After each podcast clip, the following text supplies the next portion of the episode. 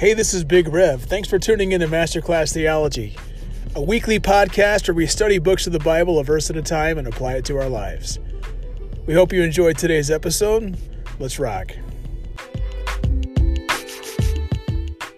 Well, good evening. We're uh, this is Masterclass Theology. We're going to do a special group group chat discussion tonight. We're looking at Peter. We're launching in a couple weeks a, a brand new series in First Peter, and so we're starting a quick two session series on that man himself. And, and scripture is full of Peter stories.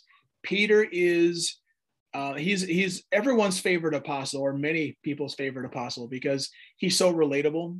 He has, you know, he he's he, he speaks before he thinks. It seems like half, half the time he acts before he, he thinks. He's he is the ultimate reactive guy. He is, but he's also he does things that that no one else has ever done in history you know from a purely human standpoint. And so he is the most, one of the most fascinating characters in all the bible. And he was jesus's right hand man. Okay? Jesus had an inner circle and and it, that inner circle started with peter. So so i have the pleasure tonight of leading us through 10 um, 10 passages that are good peter passages.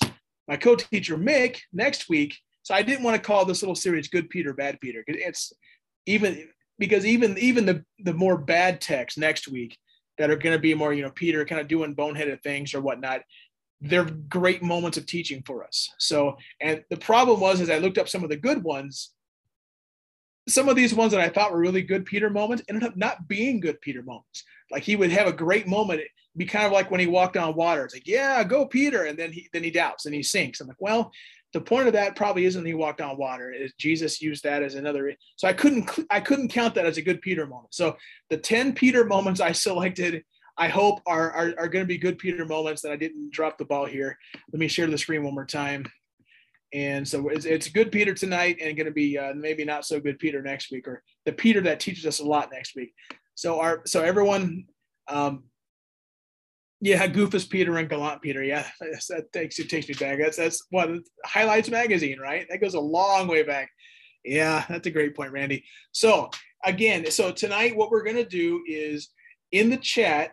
So I need the chats to be succinct, and I need them to be on on target. So what I mean by that is I'm going to ask everybody, what do we think about Peter? Verse. I mean, I'm to ask that ten different times, and we're just to go through this this page I've got here of ten Peter moments. And what do we learn about Peter here? What stands out about Peter? Because where we're going with this is in two weeks, we're launching a series in First Peter. And First Peter presents reality according to Peter, essentially like that. It's a letter to churches from Peter. And so at that point in his life, Peter will have gone through a lot of things. He'll have high moments and he'll have low moments. And it's just he's just a very genuine character in scripture. We get to see him warts and all. And yeah, so we're, we're basically painting in the Peter story. So when we're ready to launch, we can look back at some of these moments as Peter talks about. We did this with the first John series as well, where we looked at uh, the first John. We, we, it was a year ago, we launched in the first John and we said, you know, you've heard this before. We would, we would reference the gospel of John. You know, it's like he's already talked about these things. And so we bring up stories. Well, there might be some stories as we go through first and second Peter that we might remember. I get the 10 easier ones tonight. I get the 10 kind of happier ones, the good Peter. Mick gets the prize next week. So let's just start off here. Let me open with the word of prayer and we'll get to our first one. God, thank you for this group. I appreciate their willingness to contribute and, and their willingness to journey. And I appreciate, you know, the little discussions we get to have about your word. And, and God, it just reminds me that you, your word is so important and that there's always something we can learn, and that none of us is truly the expert. And even though we call this class Master Class Theology, I'm not the master, neither is Mick, nor anyone in attendance. You're the master, and we turn to you.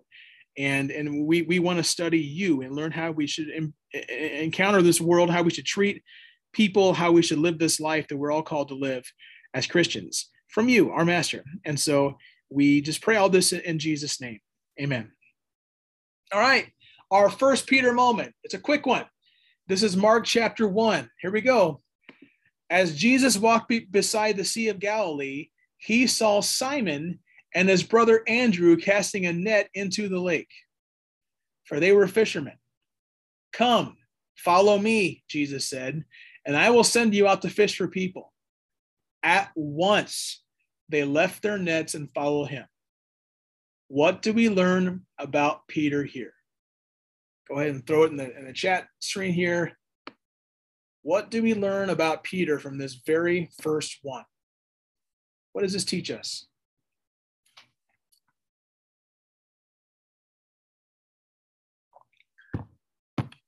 Yeah, he responds immediately. Yeah. Obedient. Yeah, he wants to obey his Lord.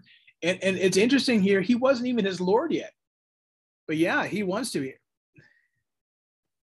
Okay, well, I don't see that here yet, Daniel. He's impulsive and emotionally charged. We don't see that quite yet, but he's willing to follow and willing to obey and follow. Yeah, yeah, he's he's. I don't. Well, do we see him as impulsive here or, or more obedient?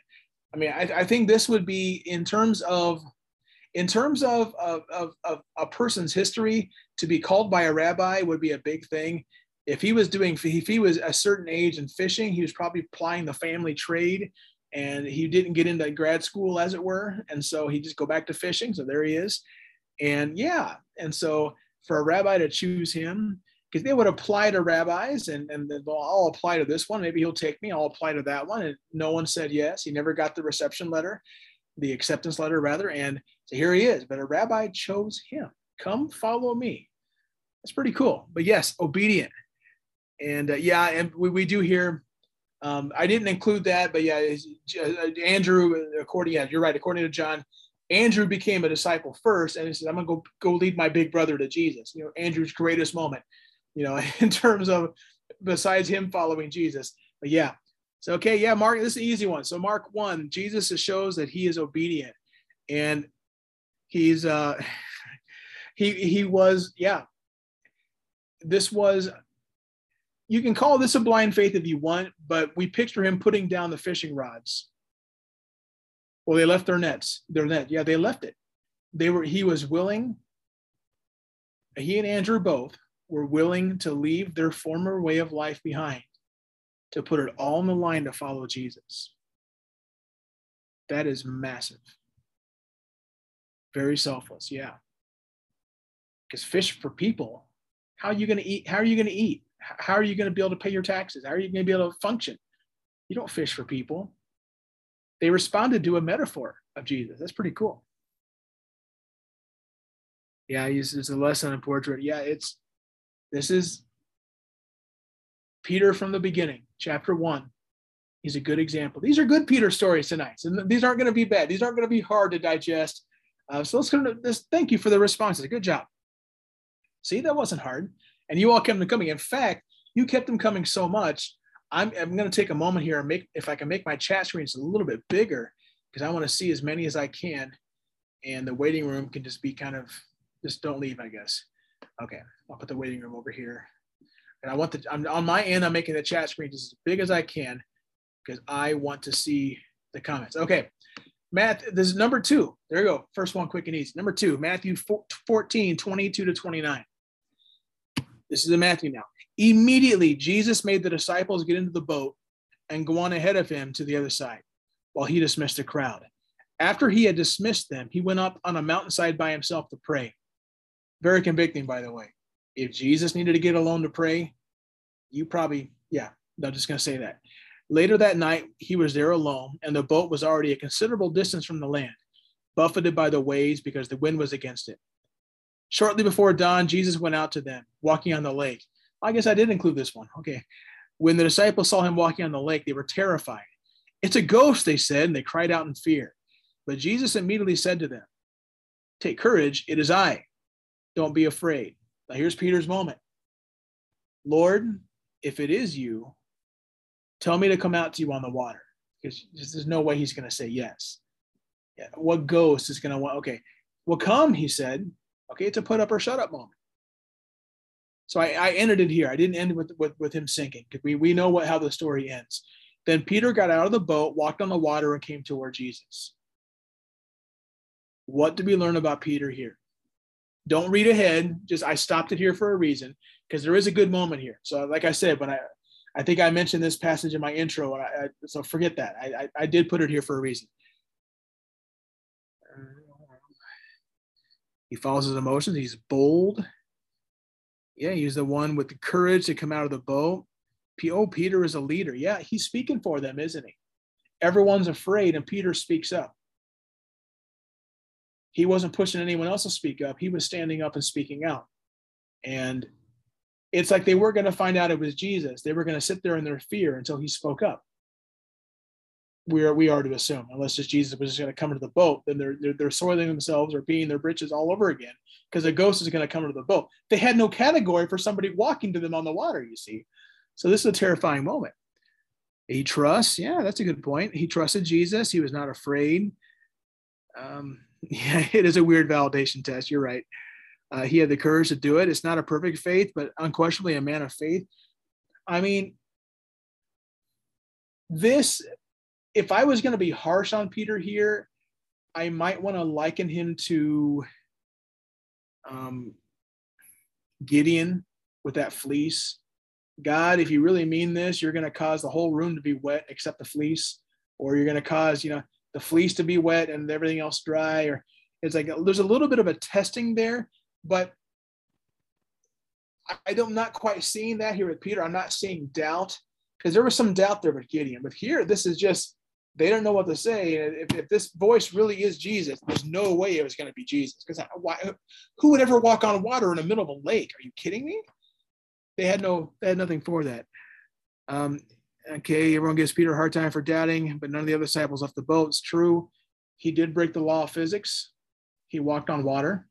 That's something you can't take from Peter. When we get to heaven, I guarantee you, if you have any time with Peter, you're going to ask him what that felt like. You probably will. I, I, can't say guarantee. I know I will. If I get some Peter moments, like, hey, what was that like? And how cool was that? And he might say, yeah, it was kind of cool. I wish I'd have kept going. Maybe I could have walked across the whole lake. Who knows?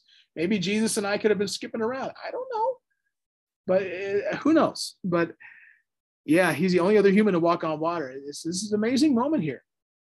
You guys are great. You guys nailed these first two. He's trusting, he's obedient, he had courage.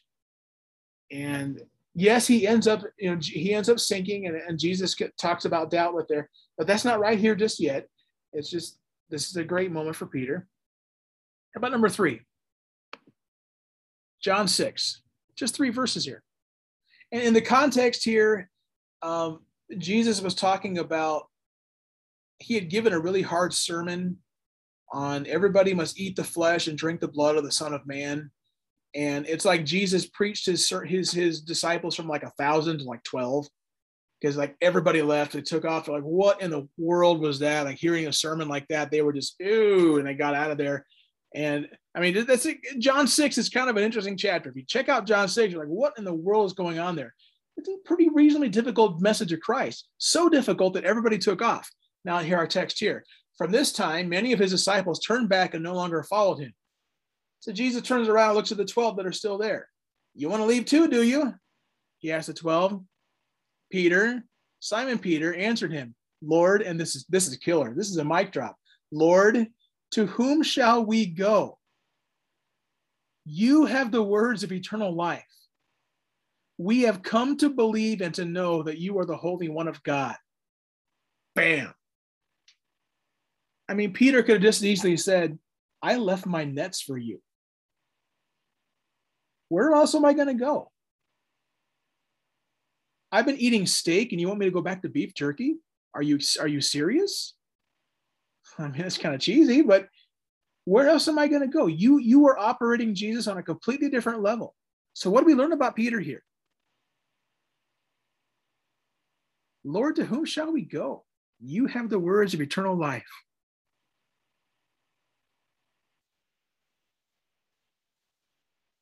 Yeah, there's no alternative. There's no alternatives at that point. You're right, Randy. There's no alternatives.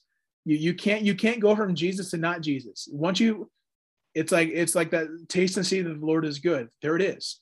You, what do you do? You leave? I mean, you go from eternal life to just you know, eternity is up in the air where your retirement plan is essentially what Sheol, and that's all you've got. I mean, your only hope is the grave, and maybe, I mean, Yeah, Peter knew who Jesus was and committed to him. He is devoted. Yeah, he knew and believed. Diana, thank you. Uh, he totally trusted. Yeah, well, you know what, Peter, Daniel, Peter does get these divine revelations. And in fact, there's going to be a time where Jesus calls him on it and says, you know, you, you only know that because the Father told you. But yeah, uh, we've come to believe and know that you are the Holy One. So he's speaking not just for himself, he's answering for all of them. And maybe all the rest of them are happy he's doing it. Because, oh, geez, I don't know what to answer that question. We'll let Peter answer. He wants to answer the questions. We'll let him answer the questions. Yeah, he, he no other place to go. Thank you, Sherry. And uh, yeah, he but he he does wrestle who Jesus is. Yeah, here he's wrestling it and saying, "I can't leave you. I can't quit. I have to stay." We we have the real deal here. We can't leave that. Okay, you gave a hard sermon, and none of us really understand it. We're not going to say we understood it, Jesus. None of us did. But you asked us, "Are we going to go?" And that answer is no. We're not leaving you. How could we leave you? You. Yeah, he affirms his faith. Love that passage. To where shall I go? Who are we going to go to? He recognized the uniqueness of Jesus.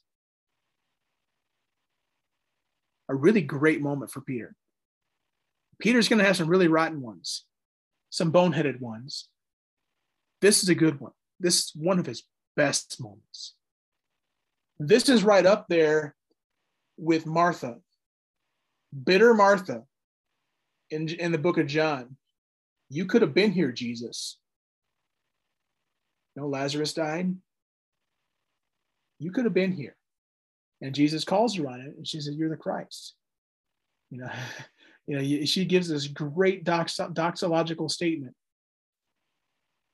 Peter gives a great statement here. This is great. Yeah, Peter's a spokesperson. You're right. And you know, a lot of commentators think that Peter was older. Um, we know he was probably a little bit older because he had a mother-in-law. I joke about that, but that comes with a wife. You don't, you know, you don't sign up for a mother-in-law. You you you marry someone and you get a mother-in-law. And we don't know about his wife, but we do know he has a mother-in-law. So he might be older. Most likely, he would be an older person in a business. The family business might be his. He might be a small business owner to have a fleet of, of boats you know, the later scriptures talk about, you know, he calls the other boat over to him with the big catch of fish, you know, come help me out. That might be his his employees. I mean, it's he might have been a small business owner back in the day. If he was older, it might have been. That's pretty huge to lay those nets down to go to Jesus. Um, but yeah, it just um, yeah, Martha, John 11, yeah, that's where it is. Um, Peter did, and others didn't, and he, yeah, you thank you, Mick. You you got the words of eternal life. We've come to believe and know that you are the Holy One of God. There you go. He's not walking away from that. You don't walk away from that. Your life has changed. You don't leave because life got uncomfortable or someone gave a bad speech. All right. Thank you. Luke, uh, number four. See, we're plowing along here. This is, oops, scroll down too far. This one's a little bit interesting. This is um, this is the road to Emmaus. As Jesus is already dead, he's already resurrected. He's been traveling with uh, the, the the two on the road to Emmaus. Right. This is again. This is a post-resurrection appearance by Jesus. So he ends up. They invite Jesus in for a meal. Okay, and that's where we pick it up here. When he was at the table with them, speaking of Jesus, he took bread, he gave thanks, he broke it, and began to give it to them. Then their eyes were opened, they, as in the, the, the, the people around the table with Jesus. Then their eyes were opened and they recognized him. So that implies they didn't know who he was. And the scripture said that they didn't, they didn't know who was walking with them. And once they recognized him, he disappeared from their sight. They asked each other, Were not our hearts burning within us while he talked with us on the road and opened the scriptures to us? They got up and returned at once to Jerusalem. There they found the eleven because Judas is already dead now, and those with them assembled together and saying, It is true. Now, catch this the Lord has risen and has appeared to Simon. What? Then the two told what had happened on the way and how Jesus was recognized by them when he broke the bread. he appeared to Simon. Surely there's something here in the Bible, right? Well, there's only one more thing. In 1 Corinthians 15, Paul writes this For I received what I passed on to you as of first importance that Christ died for our sins according to the scriptures, that he was buried, that he was raised on the third day according to the scriptures, and that he appeared to Cephas and then to the 12. So evidently, this is something that the Gospels don't have. This is something that the book of Acts doesn't have. We get a snippet of it from the two, the, the, one of the guys from uh, the road to Emmaus around his dinner table, and we get Paul saying this as everybody already knew that. Jesus, when he appeared, he went to Peter first. We got it now twice in scripture. We just don't get it in the Gospels, and we don't get it in Acts. But evidently, he appeared to Peter first. I think that's cool. That's something where the Bible tells us something that it hasn't previously told us. And it could have told us, but it didn't. You would think that would make Mark's gospel, for example, that like people like to say traditionally, Peter kind of wrote it through Mark. You would think Mark would mention that. Nobody mentions it. It shows up these two times here. What do we learn about Peter right here? Just looking at this text, what does this tell us about Peter? We don't need to surmise anything, but just just from what we're getting from this text, what do we learn from about Peter? Maybe how Jesus viewed Peter or whatever. Is there anything?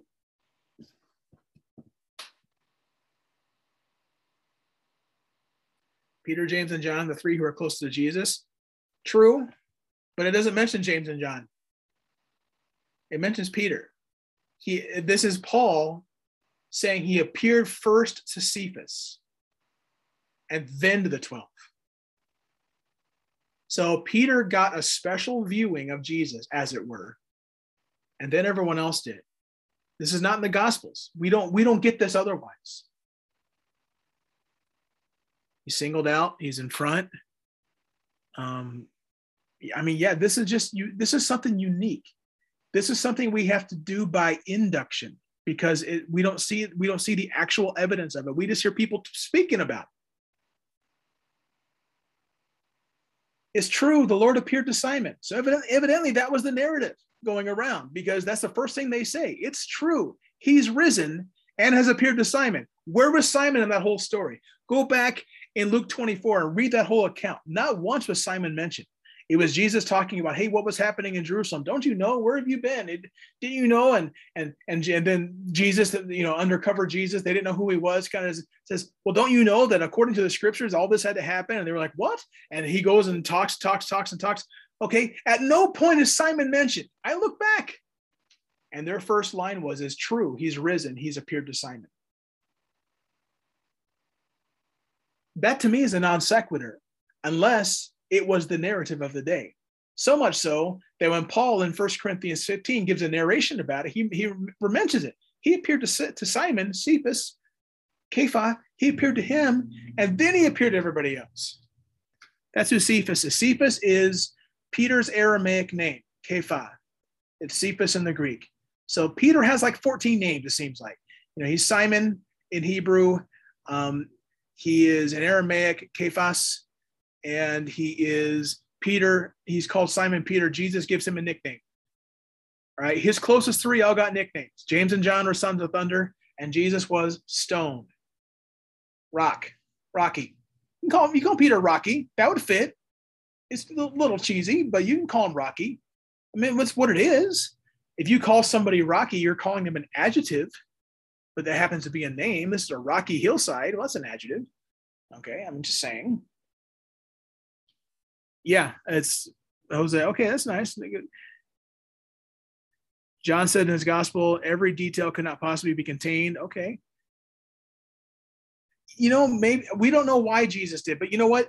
Jesus, what we learn about Peter here is that Jesus singled him out. That's just taking it at face value. He met with Peter first and then the other 11. That's it.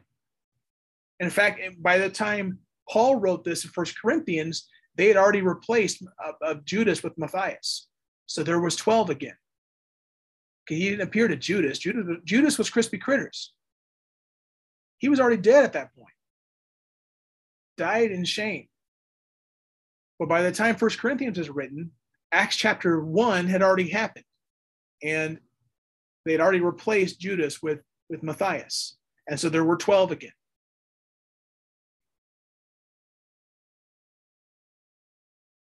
Well, okay, so I, Daniel writes Peter has a special relationship with Jesus because of his openness to hearing from God.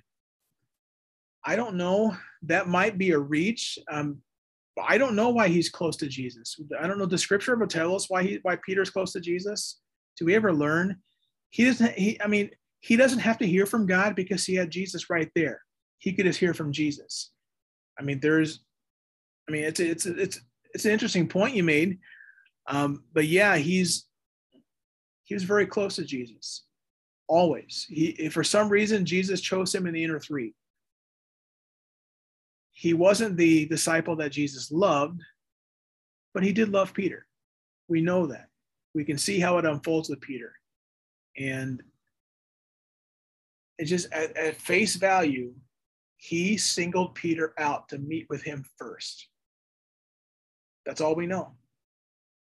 He's special to Jesus amongst the 12. So number five here, Acts 1, 15. So we're, at, we're out of the Gospels here. So Mick, Texas, sorry. Um, Jesus demonstrates that even though Peter abandoned him, Jesus did not abandon Peter. It's true. I imagine Mick this, that passage is probably going to be one of your mainstays next week. You know, a boneheaded Peter moment. Acts 1, 15 to 21. This is our number five of our 10 tonight. In those days, Peter stood up among the believers, a group numbering about 120. So he stood up. So this is the book of Acts saying he was the guy. And he said, Brothers and sisters, the scripture had to be fulfilled in which the Holy Spirit spoke long ago through David concerning Judas, who served as guide for those who arrested Jesus. He was one of our number and shared in our ministry. With the payment he received for his wickedness, Judas bought a field where he fell headlong. His body burst open, all of his intestines spilled out. Everyone in Jerusalem heard about this. So they called that field in their language Akeldama, field of blood. For, said Peter, it is written in the book of Psalms, may his place be deserted, let there be no one to dwell in it, and may another take his place of leadership. Therefore, it is necessary to choose one of the men who has been with us the whole time the Lord Jesus was living among us, beginning with John's baptism to the time when Jesus was taken up from us for one of these must become a witness with us of his resurrection. So this is going to be apostle moment here. They're going to be replacing Judas with somebody. And there were some categories that had to be fulfilled. I do not believe anybody today who claims to be an apostle. It doesn't work. It doesn't fit Acts 1. When did you journey with Jesus? When were you witness of his resurrection? When did you meet Lord Jesus resurrected? When? How are you a witness of it? It doesn't fit. And church history would add miracles to that as well. It's like, this is it. So Jesus or Peter laid out some categories here that had to be fulfilled. None of those can be fulfilled by anybody today. It's impossible. So that's my opinion based upon scripture. What do we learn about Peter here? You have an obvious leader. He's a spokesperson, a gifted orator. Yeah, he's, he's got a good sermon coming up. He's a take charge kind of guy. How does he argue? Does he argue emotionally? How does Peter address the people?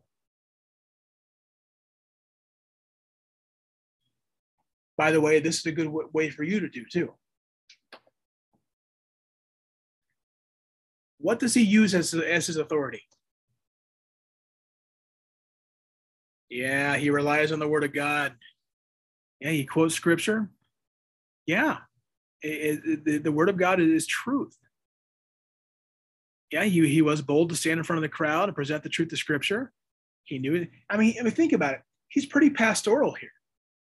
This is what you expect of a pastor to be able to sit with you, to open up God's word with you and say, this is what I'm reading here. Let's apply it to your heart. Let's apply it to our situation. Yeah, that, that's what a pastor should do. A very pastoral moment, a shepherding moment. And yeah, these sort of the truth, Sandy. You're right. It's not just a source, but yeah, the. I mean, he doesn't say, well, mm-hmm. it's logical. We should, you know, 12 is, is, is a more comfortable number than 11. You know, 12 at least has, you know, it's divisible by more than itself or something like that. And one, it's not prime. Or he probably didn't know any of that, but it's like 12 is one of God's numbers. 11 is really not. You know, it's like okay, we should have 12 again. You know, it's just let's just come on. Nobody likes writing 11. 12 looks better. No, he didn't argue any of those things. He said, okay, this guy that betrayed us has got his punishment. Scripture talked about that. But now let's let someone else take his place. Yeah, he followed what the scripture said. This is huge. He didn't follow his heart. Oh, just follow your heart. No, he didn't.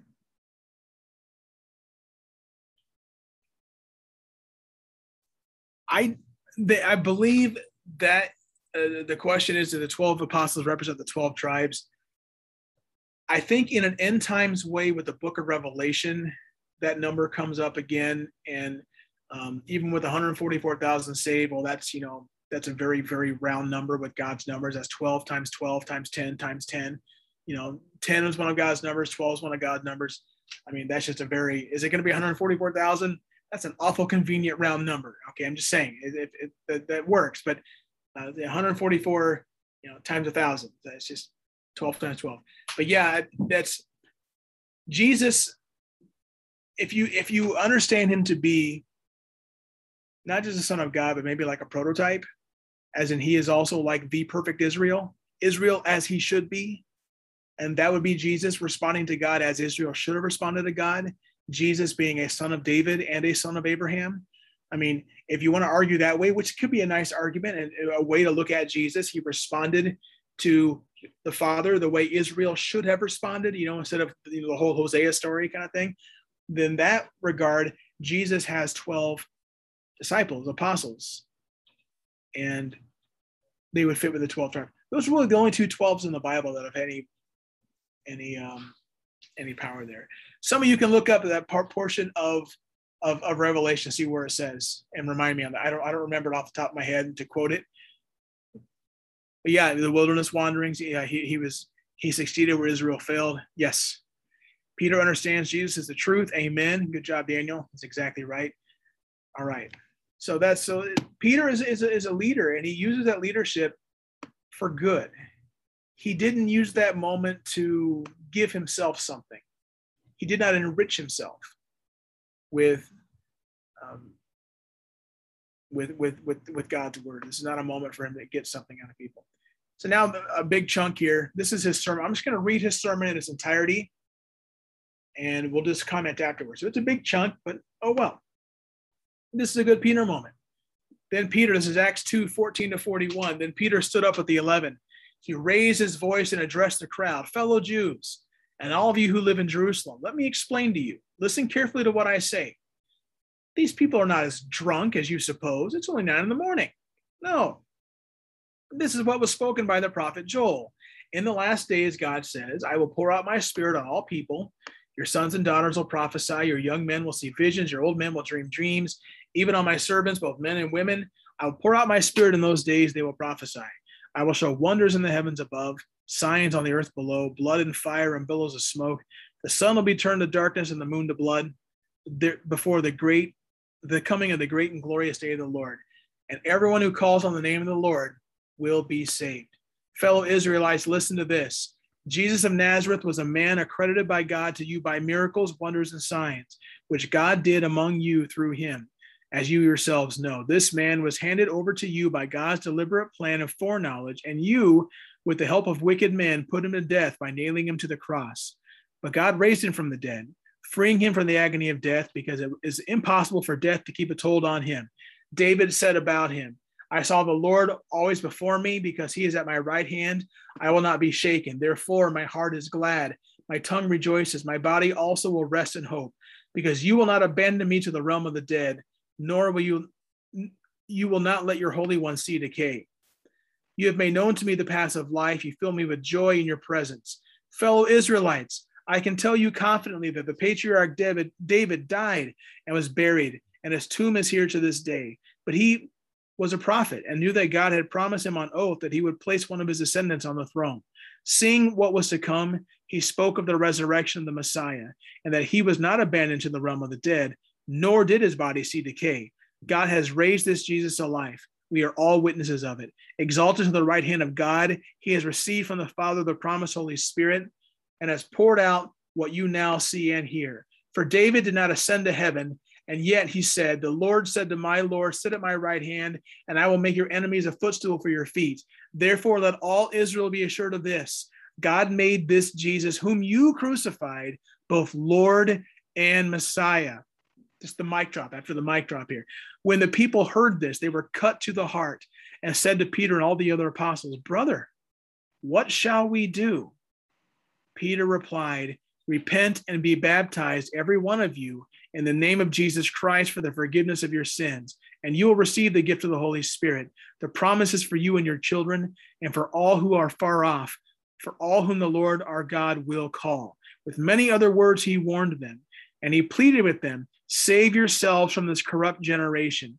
Those who accepted his message were baptized. About 3,000 were added to the number that day. What do we learn about Peter here?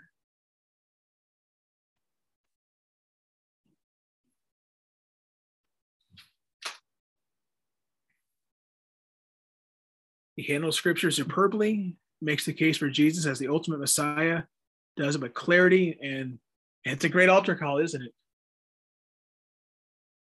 Yeah, what else do we learn?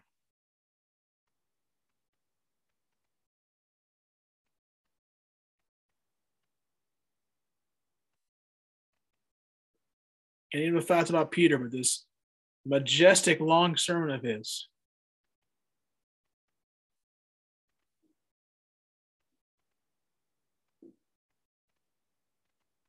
Very bold. Amen.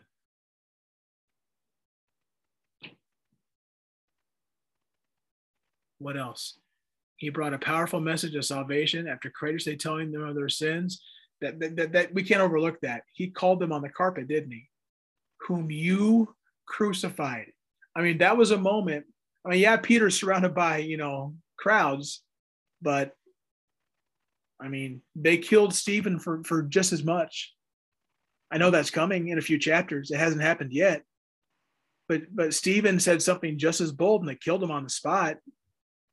Maybe Peter, they feared him. I don't know. But that wasn't, I mean, that I'm not trying to second guess scripture here, but it's like the that was a very bold way Peter talked here. And you know, that's we'll, we'll learn more. We'll learn more in first and second Peter. You're right.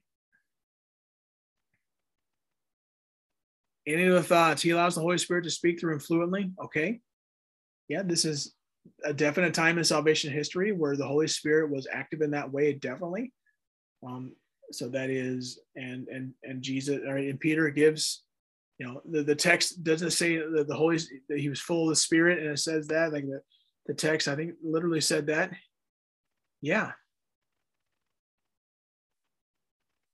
Yeah, in fact, this could be like Joel, the prophet Joel. He's pouring out his spirit. I mean, this is people prophesying. Yeah. Any other thoughts about Peter here? Okay.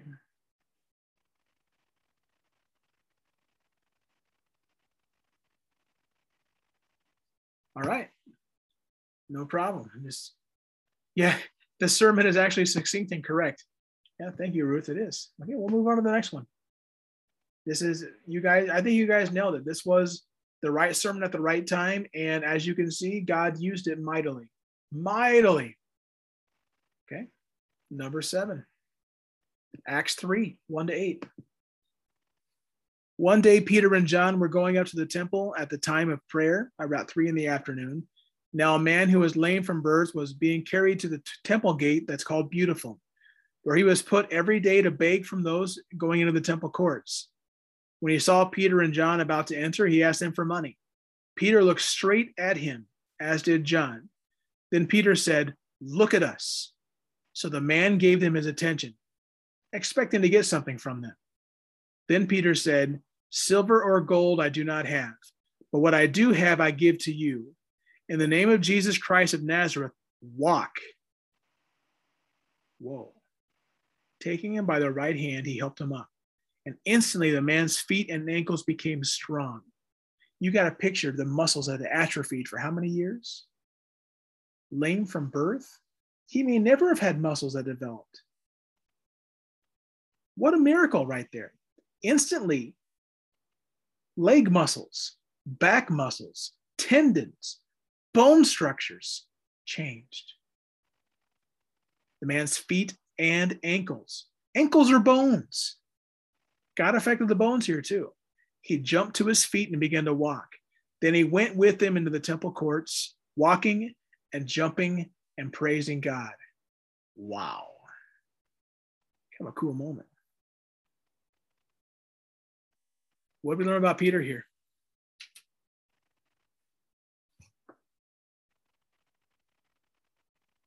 That's a good point. Uh, so, you know, Peter knows the power of God. Okay, he's seen it. Uh, Peter was led by the Spirit. Makes sense to know God would know this meant the Spirit had to have told Peter do this. Yeah. Again, we're not. I don't think we're told that, but that makes sense. That Peter just doesn't indiscriminately do things. Although, ironically, that used to be the way he did everything, right?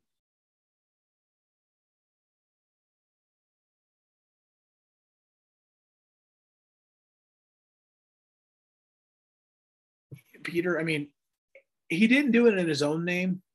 You know, there's like a meme that's always been out there. Why don't we see faith healers always in hospitals? You know, we also don't see psychics winning the lottery kind of thing. Like you'd expect to see that, but especially in this, the, the, the way hospital beds are full of patients right now, you would expect the faith healers to never leave the hospital. They should always be there healing people nonstop. Those charlatans. I don't see Peter being a charlatan here. He didn't say in the name of Peter, rise up and walk. And that's something. Because what did Jesus tell him? Huh, Kepha? On this rock, I'm going to build my church. If anybody would have had a moment to be able to say their own name, wouldn't have been Peter. I mean, I'm just saying, I'm not saying he would, in the name of Jesus, rise up and walk.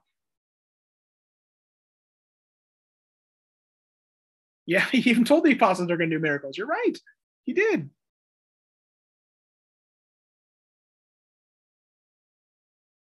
I mean, Peter, I mean, Peter seems here very, very bold. What else does he seem like? This is his boldness again. He's taking charge again. Yeah, he, he, he is humble. There's humility here. I mean, there is humility. In the name of Jesus, rise up and walk. I mean, that's something. Imagine if all ministry was like that, where you get no credit for anything. All you do is earn treasure in heaven. Let's say that. And that's it. I don't know. He speaks in Christ's authority, not his own. Now, you have to admit, he is an apostle.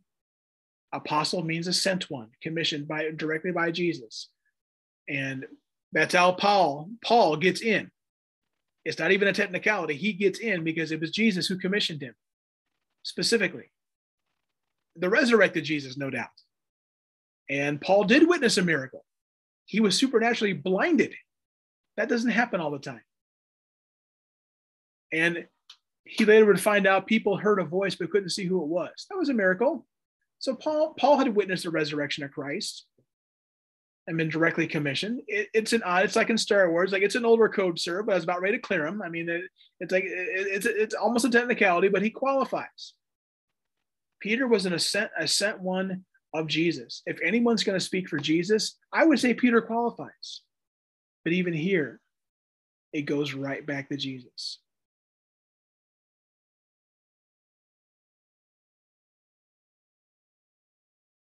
Yeah, you see him surrendering to God. It's, it's about Christ's authority, not his. That's huge.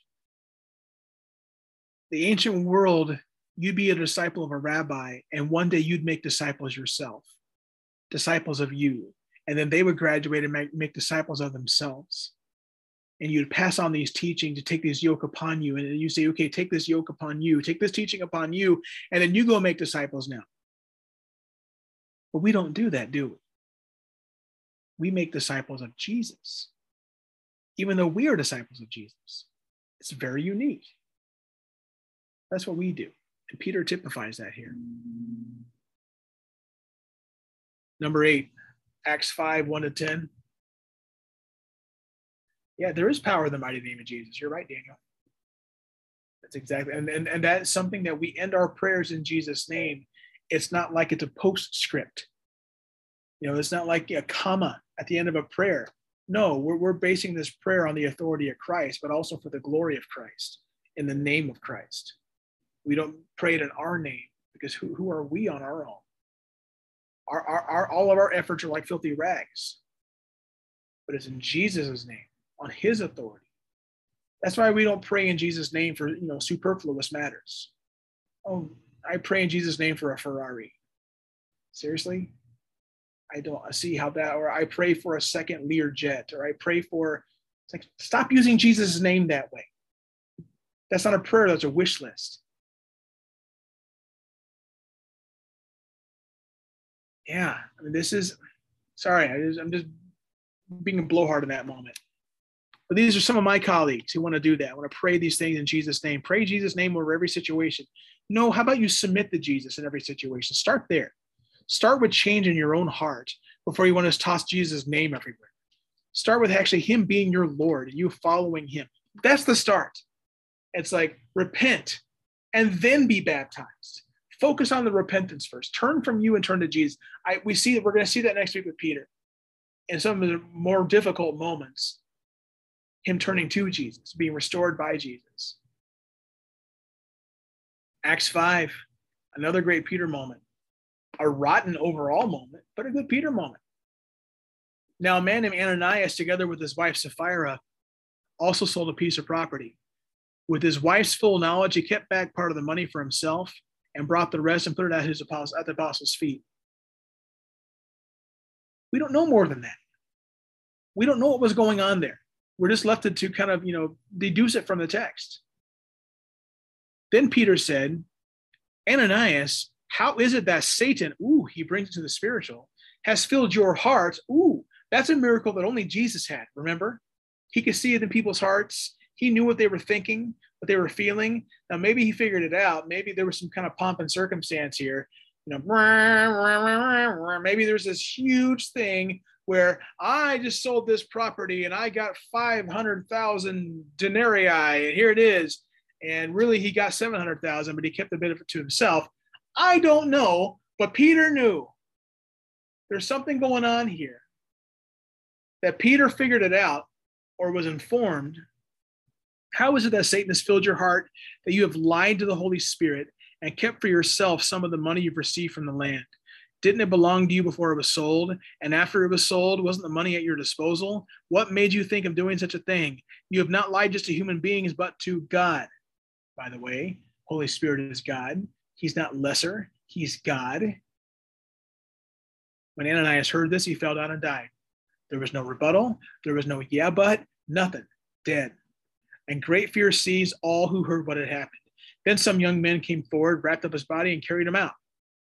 About three hours later, his wife came in, not knowing what had happened, which is a miracle in and of itself. I'll just let that rest right there. Peter asked her. See, he gives her a chance. He gives her a chance to come clean. Tell me, is this the price you and Ananias got for the land? we're left to understand had she said actually no um, and there's more back here i could bring but but i didn't and he didn't either you know we, we kind of decided she didn't fess up he gave her a chance to didn't he that's why this text is so nice is this the price you and ananias got for the land yes that's the price peter said to her how could you conspire to test the spirit of the lord listen the feet of the men who buried your husband are at the door and they will carry you out also Ooh. At that moment, she fell down at his feet and died. The young man came in, and finding her dead, carried her out and buried her beside her husband. Imagine being on duty that day, being one of those young men. like another one? Wow. Great fear seized the whole church and all who heard about these events. Yeah, I bet. No one's going to lie anymore. Probably the scuttlebutt. What happened with those people? And I, yeah, did they make that big sale? Yeah, I mean, did they just do that? Boy, they were marching around outside. But why are they dead? Well, here's what we hear. This is what we found out about that. And, and oh my goodness, this is all very real. This is a life and death matter. This is life and death matter like grabbing a hold of the Ark of the Covenant when you shouldn't, or running into the temple, the tabernacle, when you shouldn't. You can't touch certain things or you're dead. This is a life and death matter. What do we, what do we learn about Peter here?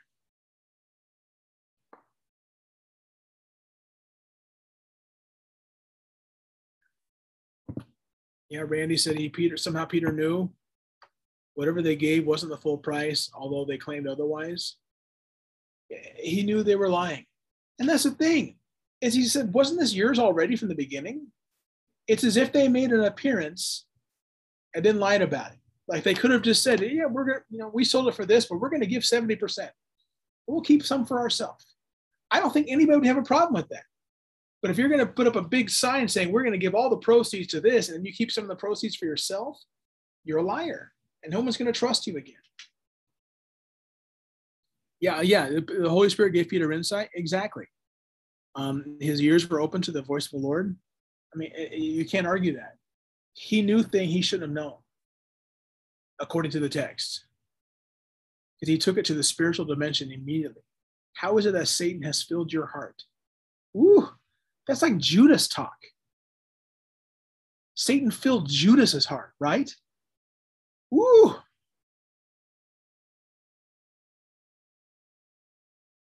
Yeah, I mean, Peter had to be so submissive to God to be able to hear from God on certain matters. Again, we have no written Bible this time. There's no Holy Spirit going through text as speaking through the written word. There, there's not written word. I mean, not in terms of a New Testament, not yet. Some of the stuff is beginning to make its rounds, but not in a full and final way like we have. So it's not like, okay, let's turn to this passage to see how God directs us. No. That's why this is unique. This is, I argue, this is a very unique time in salvation history. Yeah, especially with the apostles, the Spirit is authenticating, establishing the continuance of Jesus' ministry. Exactly. Peter's unique here, isn't he? He's standing out, he's bold, he's yeah, Peter didn't kill anybody, did he? He didn't say, now die, you rebel scum. No. He called them on it and they fell dead. This is like similar thing with uh, David and Abigail and what was her husband's name? Um, Nabal. And she told him, don't kill him. He's a jerk, but don't kill him. So David didn't do it, and the guy died anyway. Similar thing here. Peter didn't have to lay his hands on anybody, which, from what we know about Peter, was a problem. You know, slicing off the ear of the okay, temple servant.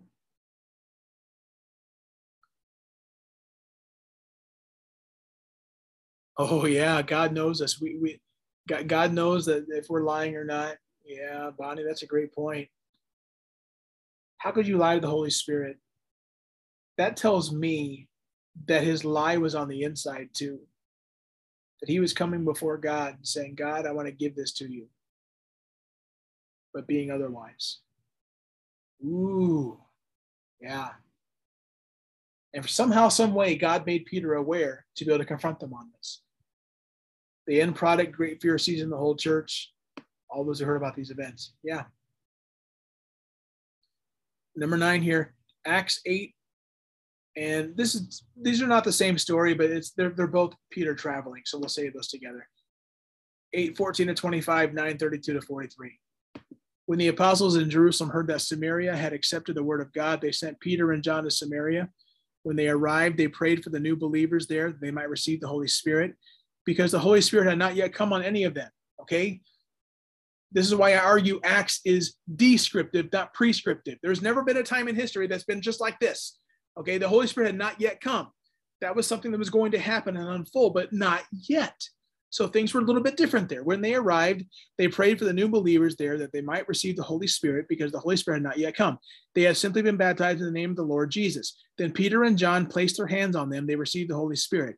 When Simon saw that the Spirit was given at the laying of his, the apostles' hands, he offered them money and said, Give me this ability. He wanted to add this to his Magi expansion pack. Give me this ability so that whoever I lay hands on may receive the Holy Spirit too. Kind of a cool moment. This guy was a magus. He was a ma- he was one of the magi, like a magician of sorts. Peter answered, May your money perish with you because you thought you could buy the gift of God with money. You have no part or share in this ministry because your heart is not right before God. Repent of this wickedness and pray to the Lord in the hope that he may forgive you of having such a thought in your heart. Yes, your heart matters before God. Dang. For I see that you are full of bitterness and captive to sin. Woo! Then Simon answered, Pray to the Lord for me so that nothing you said may have happened to me. Okay. That's not a bad response. I'm just going to call it as we see it. He could have said, well, you know, go pound sand, brother. You know, I got my own game to run here. After they had further proclaimed the word of the Lord and t- testified about Jesus, Peter and John returned to Jerusalem, preaching the gospel in many Samaritan villages. Yeah, yeah, good good response from from from Simon to Simon there, from Peter to, to Simon. Yeah, heart issues are huge. Um, yeah, let's just continue. This is in chapter nine now. Peter traveled around the country. He went to visit the Lord's people who lived in Lydda there he found a man named Aeneas who was paralyzed and bedridden for eight years. Aeneas, Peter said to him, Jesus Christ heals you. Get up and roll up your mat. Immediately, Aeneas got up, and all those who lived in Lydda and Sharon saw him and turned to the Lord. Bang. In Joppa, there was a disciple named Tabitha. In Greek, her name is Dorcas. This made 10 year old Joel laugh all the time, by the way, but there it is. Her name is Dorcas. She, she doesn't find it funny, but uh, just call her Tabitha. Uh, she was always doing good and helping the poor. About that time, she became sick and died, and her body was washed and placed in an upstairs room. Lydda was near Joppa, so when the disciples heard that Peter was in Lydda, they sent two men to him and urged him, Please come at once. Peter went with them. When he arrived, he was taken upstairs to the room. An upstairs room, I pr- probably started to smell. I'm just saying. All the widows stood around him, crying and showing him the robes and other clothing that Dorcas had made while she was still with them. Peter sent them all out of the room, and he got down on his knees and prayed. Turning toward the dead woman, he said, Tabitha, get up. She opened her eyes, and seeing Peter, she sat up. He took her by the hand and helped her to her feet. Then he called for the believers, especially the widows, and presented them to her alive. This became known all over Joppa, and many people believed in the Lord. Peter stayed in Joppa for some time with a tanner named Simon. Peter finds other guys named Simon, doesn't he? All right. Wow. What do we learn about Peter here in these two passages with Simon Magus and with Tabitha Dorcas? What do we learn? Okay, he's a man of righteous indignation.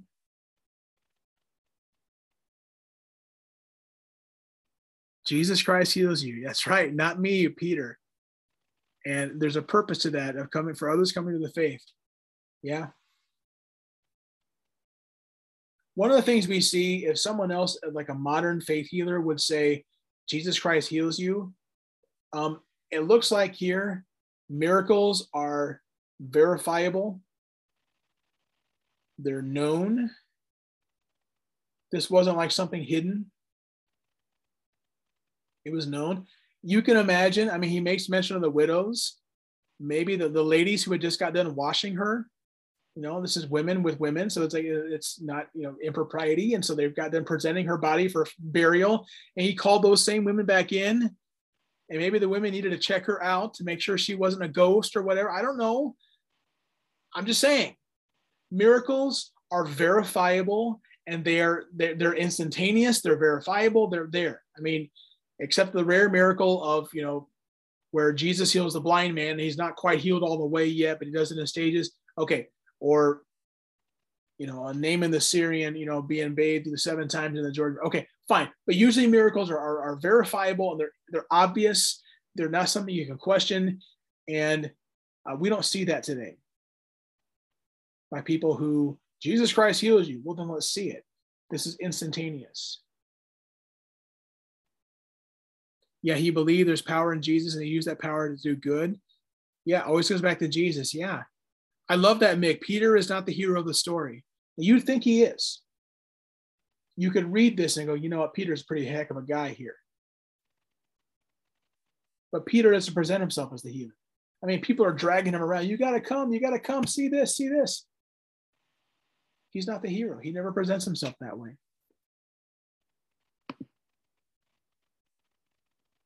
It always goes back to Jesus. Yeah, Peter does recognize the power of God, uh, but he just, it's not so much that he recognizes it, he just proclaims it. It's like God led him here for that moment and he acted. And it was an instantaneous miracle. Obvious, verifiable, boom. There was no yeah, but or anything like that. It was just is what it was. And yeah, and then Peter just kind of wastes away too. Acts is, is later mixed right. It doesn't even focus on Peter. Paul becomes the hero of the story, as it were, or the focus of the message. Um, but let's go to number 10 here. Let's finish out. Acts 10, 3 to 48. Cornelius answered, Three days ago I was in my house praying at this hour. At three in the afternoon, suddenly a man in shining clothes stood before me and said, Cornelius, God has heard your prayer and remembered your gifts to the poor. Send to Joppa for Simon, who is called Peter. He is a guest in the home of Simon, the tanner, who lives by the sea. So I sent for you immediately, and it was good for you to come. Now we are all here in the presence of God to listen to everyone, everything the Lord has commanded you to tell us. So Peter began to speak. I now realize how true it is that God does not show favoritism, but accepts from every nation the one who fears him and does what is right.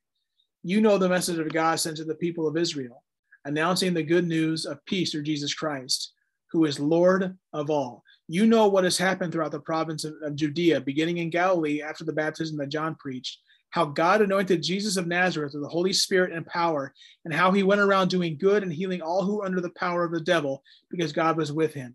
We are all witnesses of everything he did in the country of the Jews and in Jerusalem. They killed him by hanging him on a cross, but God raised him from the dead on the third day and caused him to be seen. Again, verifiable miracle here. He was not seen by all the people, but by witnesses whom God had already chosen, by us who ate and drank with him after he rose from the dead. He commanded us to preach to the people and to testify that he is the one whom God appointed as judge of the living and the dead. All the prophets testify about him that everyone who believes in him receives forgiveness of sins through his name.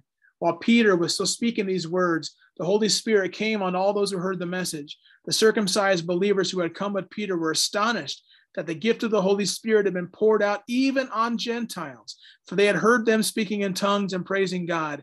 Then Peter said, Surely no one can stand in the way of their being baptized with water. They have received the Holy Spirit just as we have. So he ordered that they be baptized in the name of, the, of Jesus Christ. Then they asked Peter to stay with them for a few days. What do we learn about Peter here?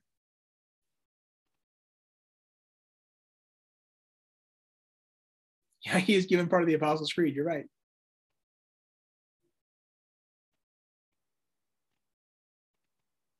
Any thoughts on Peter in this final passage with Cornelius? Something changed within Peter, changed in him for the good. It's as if he started looking at life and ministry through heaven's eyes, through heaven's perspective, or God's perspective. It's not like, okay, I've got my preconceptions about how things should go. And then Jesus kind of rocked that world. And then he acts otherwise.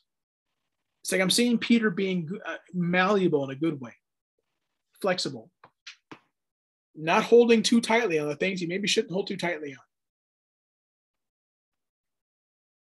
What are some concluding thoughts about Peter from these 10 passages?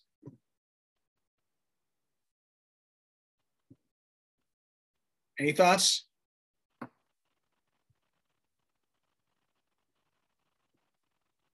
Yeah, Peter Peter was about sharing the gospel. Peter did ministry no matter what. Would you say Peter lived Jesus' words that he fished for men? Was he a fisher of men?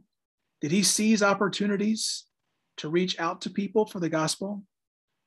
Did he want to see God change people? I mean, we at the bridge say we want to people, see people connect with God. Would you say that's Peter? Did he want to connect people with God and God's will for them? Did he challenge them? Did he encourage them? Peter's a good example for us. Yes, fulfilling the Great Commission. And we're going to see next week, Peter had some moments where we're going to you know, be shaking our head a bit. But I want us to know Peter had some good moments too. And Peter is an example for us. Peter shows us how to follow Jesus. Even though Peter didn't have a perfect life, as we're going to find out more next week, Peter had some good moments too of faithfulness. And God used those faithful moments for his glory. Life isn't all about just making mistakes. Good things can happen too when we submit to God. And Peter's story is an example for each of us to submit yourself to God, and he will use you for his glory and in his timing and plan. This has been Joel from Masterclass Theology. The good Peter stories. We'll see you next week. Thanks for letting me share.